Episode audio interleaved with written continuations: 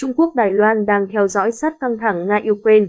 Các lãnh đạo của Trung Quốc và Đài Loan đã theo sát cuộc đối đầu Nga-Ukraine, coi đây là một phép thử đối với quyết tâm của Mỹ đối với căng thẳng eo biển Đài Loan.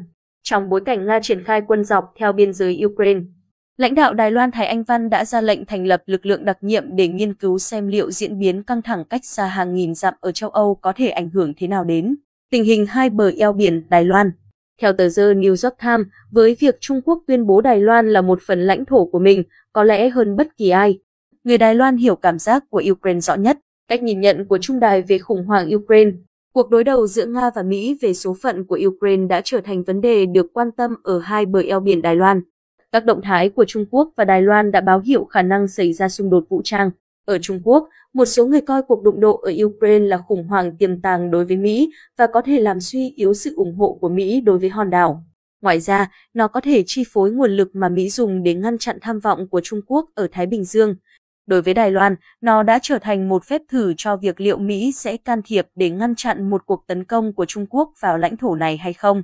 Nếu các cường quốc phương Tây không phản ứng với Nga, họ sẽ thúc đẩy hành động Trung Quốc đối với Đài Loan, ông Lai Y Trung, thành viên Đảng Dân Chủ Tiến Bộ của Đài Loan nói, phép thử đối với quyết tâm của Mỹ.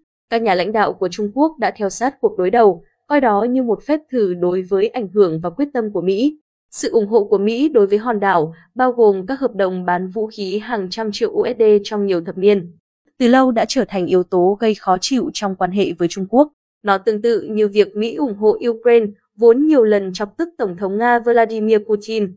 Quan điểm của Bắc Kinh về vấn đề an ninh hòn đảo này khá tương đương quan điểm của ông Putin về an ninh Ukraine.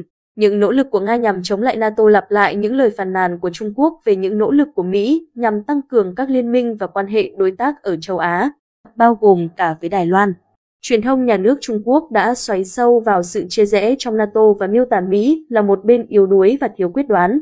Hàm ý là các chính phủ ở châu Á, Philippines, Nhật Bản, Hàn Quốc và chính quyền Đài Bắc không nên trông chờ vào sự hỗ trợ ngoại giao hoặc quân sự của Mỹ khi rơi vào khủng hoảng.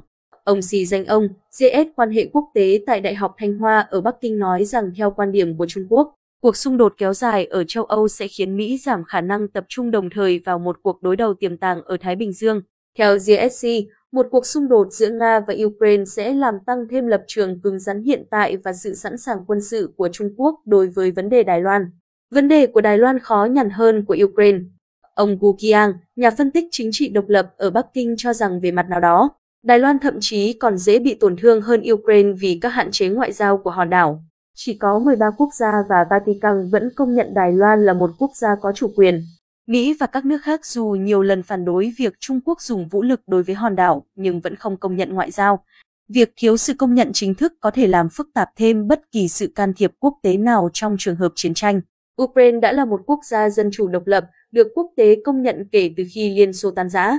Còn địa vị của Đài Loan với tư cách là một quốc gia rất yếu, ông Gu nói. Những khác biệt khác trong tình hình địa chính trị của Ukraine và Đài Loan còn nằm ở sự mơ hồ chiến lược của Mỹ.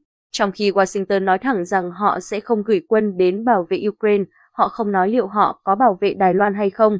Chính vì thế, ông Lai cho biết nội bộ Đài Loan đang ngày càng có ý thức rằng họ sẽ cần phải làm nhiều hơn nữa để tự phòng thủ trước Trung Quốc.